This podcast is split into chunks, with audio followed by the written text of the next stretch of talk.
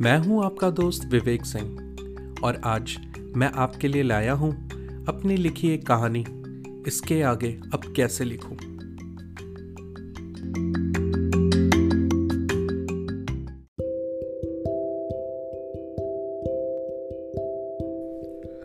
कभी ऐसा हुआ है आपके साथ कि किसी चीज़ से एक साथ खुशी और दुख दोनों मिला हो?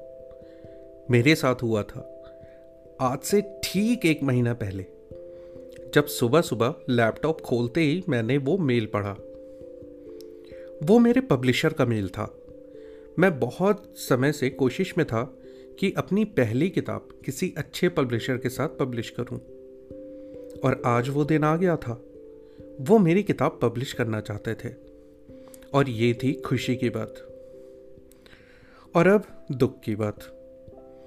मैंने छः महीने पहले अपनी पहली रचना जो उनके पास पब्लिश करने के लिए भेजी थी, वो उन्हें पसंद नहीं आई। उनके अनुसार मेरी रचना ऐसे बहुत सारे लेखकों की रचना से मिलती जुलती थी, जिनकी किताबें पहले ही बाज़ार में उपलब्ध थीं। और अब वो चाहते थे कि मैं कुछ नया लिखूं, और इसके लिए उन्होंने मुझे एक महीने का समय दिया था। मैं उस समय जीवन के उस दौर से गुजर रहा था, जब मैं कुछ भी लिख पाने की स्थिति में नहीं था। वैसे तो बहुत सारे विचार मेरे अंदर घूमते थे, लेकिन जब उन्हें कागज़ पर उतारने की बारी आती तो मैं एक शब्द भी नहीं लिख पाता था। ये वो दौर था, जिसे लोग राइटर्स ब्लॉक कहते हैं। तो दुख की बात यह थी कि इस हालत में मेरे पास एक महीने का समय था अपनी नई रचना लिखने के लिए। वैसे मेरी कुछ छोटी मोटी रचनाएँ, जैसे कविताएँ, कहानियाँ, निबंध वगैरह, पहले कुछ अखबारों में और मैगजीन्स में पब्लिश हो चुका था और थोड़ा बहुत लोग मुझे जानते भी थे। शायद यही वो वजह थी कि पब्लिशर मेरी किताब को एक मौका देना चाहते थे। मेरी पहली किताब मेरे लिए बहुत ज़रूरी थी। शायद सभी की होती है। तो मैंने खुद को तैयार करना शुरू किया, लिखने के लिए। मैंने अपनी दिनचर्या पे काम किया, खाने पीने पे ध्यान दिया, व्यायाम, योगा, अच्छी बातें पढ़ना, अच्छी बातें सुनना, और जो भी कुछ समझ में आया सब किया। तीन चार दिन तक ये सब करने के बाद मैं फिर लिखने बैठा। लेकिन अब भी मैं वहीं का वहीं बहुत कोशिश करी, लेकिन फिर कुछ नहीं लिख पाया। ऊपर से समय निकलता जा रहा था। अपनी लेखनी को समय के बंधन में बांधना बहुत मुश्किल होता है। बहुत कुछ सोच समझने के बाद ये विचार आया कि शायद मुझे लिखने के लिए प्रेरणा की ज़रूरत है, और मुझे प्रेरणा को ढूँढने के लिए कहीं बाहर जाना चाहिए। कहीं पहाड़ों में, कहीं नदी के किनारे या किसी समंदर के किनारे, वगैरह वगैरह। और अब ये बात एक अलग मुद्दा बन गई कि मुझे कहाँ जाना चाहिए।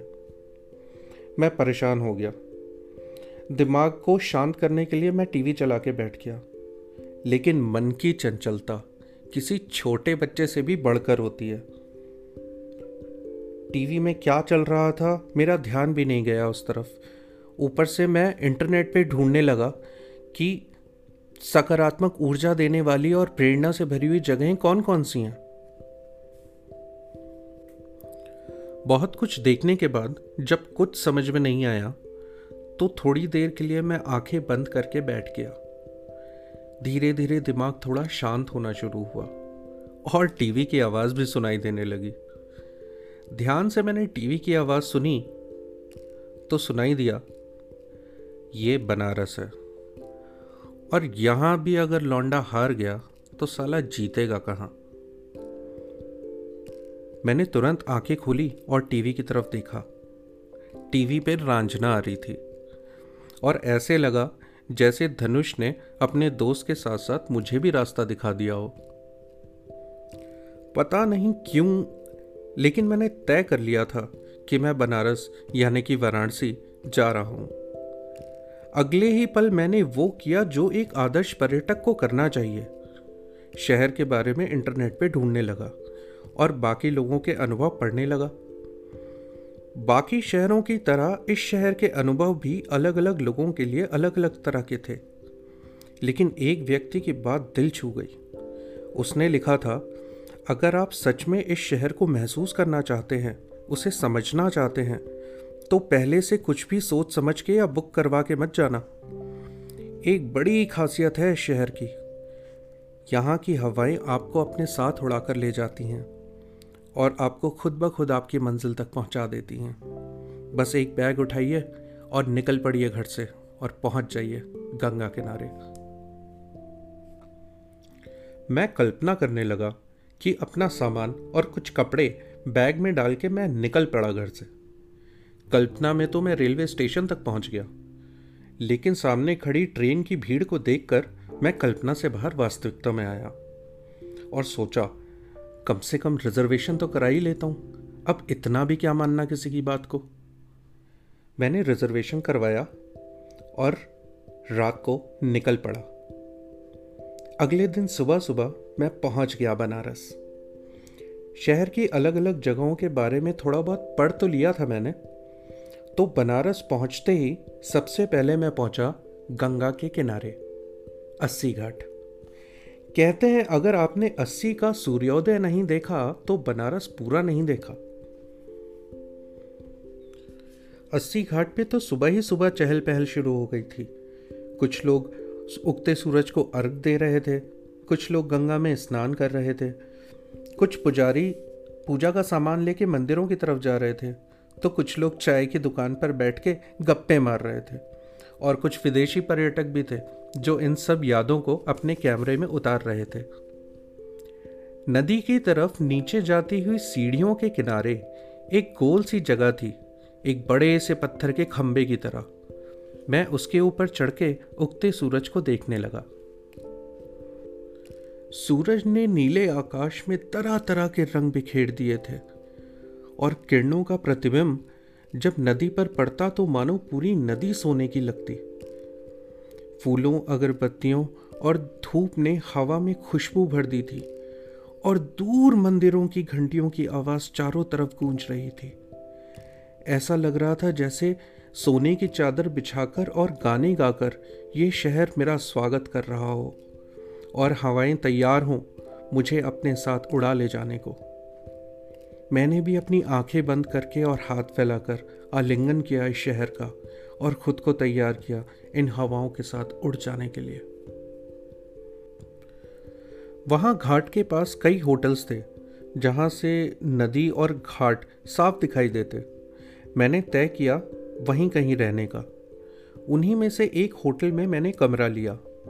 और अब आगे क्या करना है, ये सोचने लगा। मैंने सोचा अगर कोई गाइड मिल जाए तो घूमना आसान हो जाएगा।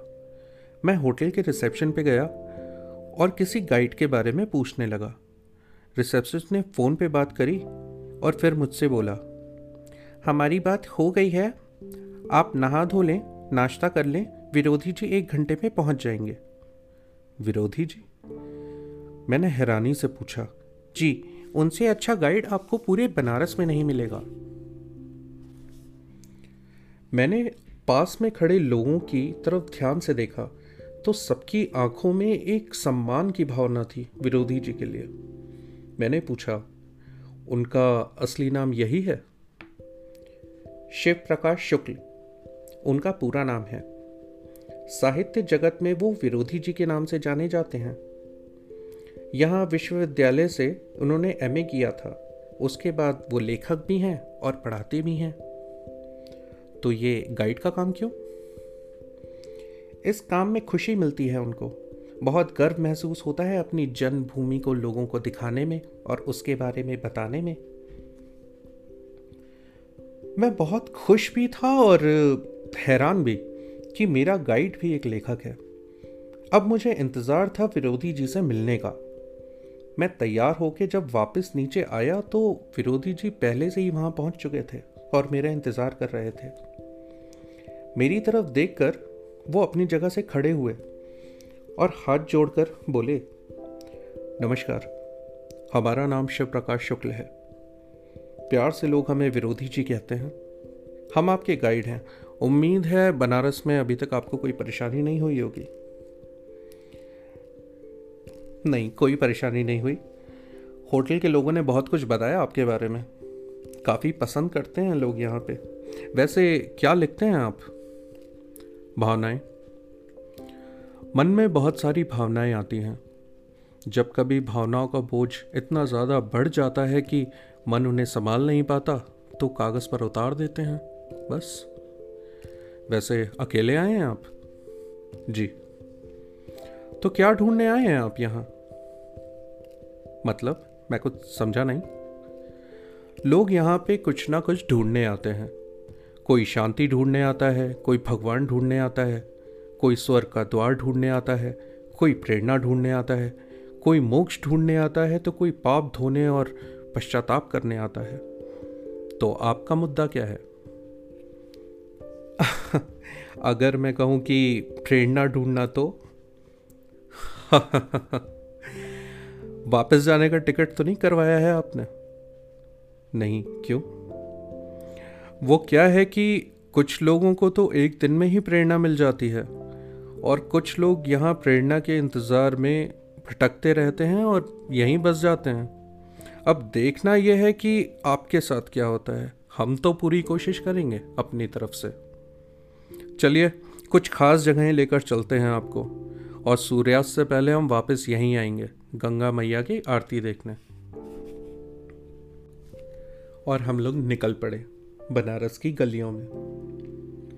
वैसे विरोधी जी के नाम से किसी अधेड़ उम्र के इंसान की कल्पना की थी मैंने। लेकिन वास्तव में तो ये काफ़ी जवान निकले और इनका नाम तो बिल्कुल मेल खाता है इनके हुलिये से। ओम लिखा हुआ छोटा कुर्ता तो नीचे जीन्स और सैंडल। सिर पूरा गंजा और चेहरे पे ताव देती हुई मूछे। हाथ में बहुत सारे लकड़ी के ब्रेसलेट और माथे पे चंदन का टीका, जैसे हर चीज़ दूसरी चीज़ का विरोध कर रही हो। दिन भर हम लोग अलग अलग जगह घूमते रहे। ना मैं घूमते हुए थक रहा था और ना विरोधी जी घुमाते हुए। ऐसा लगता है जैसे जीवन के हर भाव को समझने के लिए यहाँ पे कोई ना कोई जगह है। लंका दुर्गा कुंड रथ यात्रा कदौलिया कैंट ये सब घूमने के बाद हम लोग सारनाथ पहुँचे। इतनी शांति मैंने पहले कभी महसूस नहीं करी थी, जितनी वहाँ मिली। उस बौद्ध विहार में पुराने अवशेषों के पास हम लोग बैठ गए थोड़ी देर के लिए। मेरा ध्यान कुछ दूर पेड़ के नीचे प्रार्थना कर रहे एक भिक्षु पर था। वहीं विरोधी जी का पूरा ध्यान मेरी तरफ़ था। धीरे धीरे मेरे अंदर कुछ बदल रहा था और मुझसे ज़्यादा विरोधी जी को इस बात का पता चल रहा था। विरोधी जी ने पूछा, क्या लगता है, मिल रही है प्रेरणा आपको? अब पता नहीं क्यों, लेकिन मेरा मन करने लगा विरोधी जी को सब कुछ बताने का। और मैंने कहा आज बहुत सी ऐसी चीज़ें देखी हैं जो दिल को छू गई। मैं बहुत कुछ कहना चाहता हूँ, बहुत कुछ लिखना चाहता हूँ, मगर जब भी लिखने की कोशिश करता हूँ, एक एक शब्द भी नहीं लिख पाता। समझ नहीं आता कि शुरू कहाँ से करूँ और इसके आगे अब कैसे लिखूँ। हम्म इसके आगे अब कैसे लिखूं? गहन विचारों की एक नौका भवसागर में भटकती रहती है। मानो मेरे कलम की स्याही हर पहर टपकती रहती है। फिर कागज़ पे लिखने बैठूं तो एक बूंद वहाँ गिर जाती है। ध्यान से देखूँ बूंद को जब वो पृथ्वी सी बन जाती है। फिर पृथ्वी के सारे मंजर दिखने और खोने लगते हैं। भोर, शाम और रात दिन कागज़ पर होने लगते हैं। अनंत अब इस समय काल से तिनके सा एक पल कैसे चुनूं एक बूंद में लिखकर सारी दुनिया, इसके आगे अब कैसे लिखूं? हम्म हम जो भी कुछ लिखते हैं, वो हमारे विचारों का, हमारी भावनाओं का प्रतिबिंब होता है। और हमारी भावनाएँ नदी की तरह होती हैं, जिसका काम है बहते रहना। आप लाख कोशिश करके भी किसी नदी को बहते हुए नहीं रोक सकते। उसी तरह आप अपनी भावनाओं को भी बहने से नहीं रोक सकते। तो अपनी लेखनी को, शब्दों के, भाषाओं के, भावों के और समय के बंधनों में बांधने की कोशिश मत कीजिए। उसको अपने असली रूप में बहने दीजिए। शब्दों को स्वतंत्र रहने दीजिए। आज जो भी आप चारों तरफ़ देख रहे हैं, ये सब सच है। और जो आपके मन में जज्बात उठ रहे हैं, वो भी सच हैं। अपनी कलम को इस सच का सारथी बना दीजिए, क्योंकि आपकी स्वतंत्रता आपकी लेखनी का सच है। सच है। सांसों का एहसास भी सच है, धड़कन की आवाज़ भी सच है। सच है आँखों का हर मोती, होठों की मुस्कान भी सच है। सच है रोज सुबह का होना, सच है सुबह का रात में खोना। जल का वो दर्पण भी सच है, और सच है पवित्र अग्नि का होना। प्रकृति का गाया गीत भी सच है, जीवन मरण की रीत भी सच है। सच है पाप व धर्म की हार, और मानवता की जीत भी सच है। क्यों सच पे तू सवाल उठाता? फिर रहता जवाब से बच बच है। छोड़ अधर्म और धर्म की बातें, तेरा किया हर कर्म भी सच है। और अभी हमें यहाँ से लौट के वापस जाना है, आरती शुरू होने से पहले, और ये बात भी सच है। तो उठिए और चलिए। हम दोनों वहाँ से वापस निकल पड़े। विरोधी जी की हर बात मेरे अंदर घूम रही थी। पूरे रास्ते चुपचाप बैठकर मैं उनकी बातों की गहराइयों को समझने की कोशिश कर रहा था। मैं अब अपने विचारों को स्वतंत्र कर रहा था।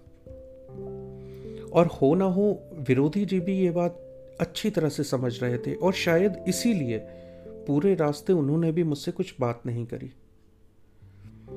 थोड़ी देर में हम लोग वापस अस्सी घाट पहुँच गए। दिन भर बहुत घूमने के बाद अब थक चुके थे।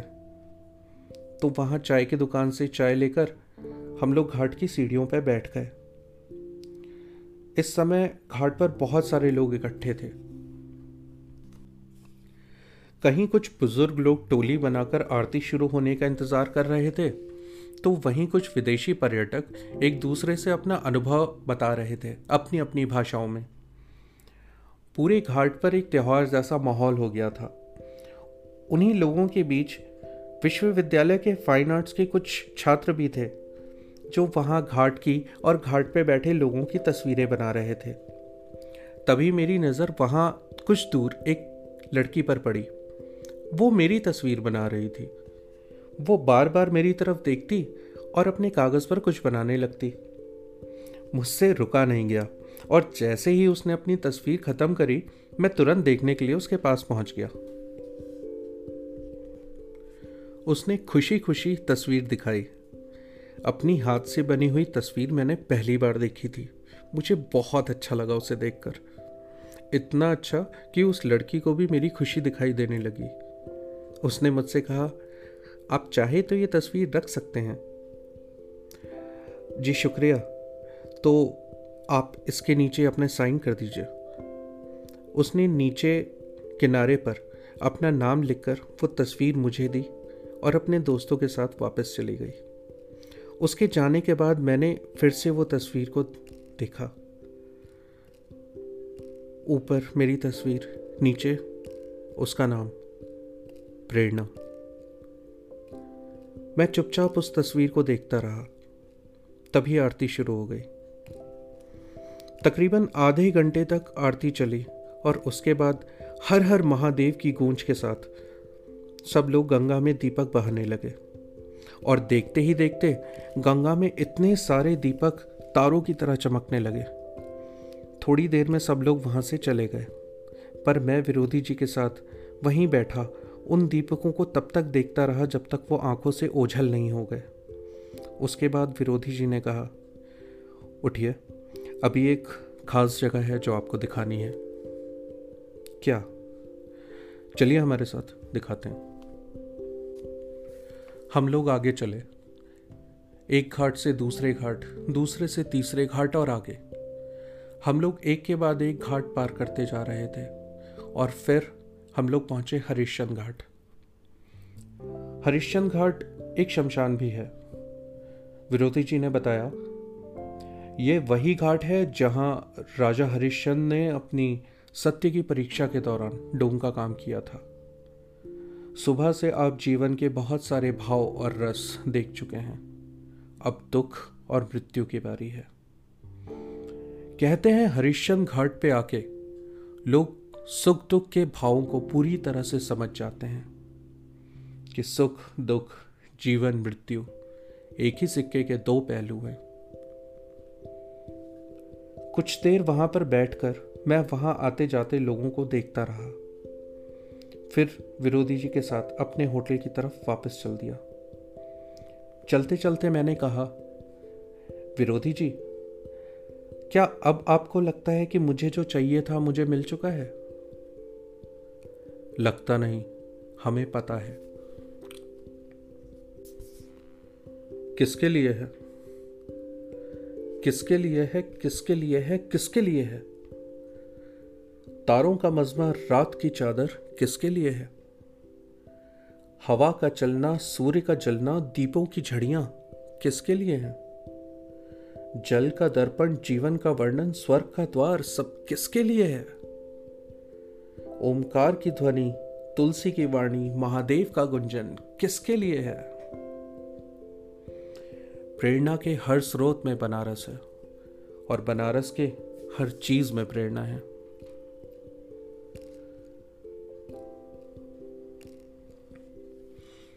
हम होटल पहुँच गए।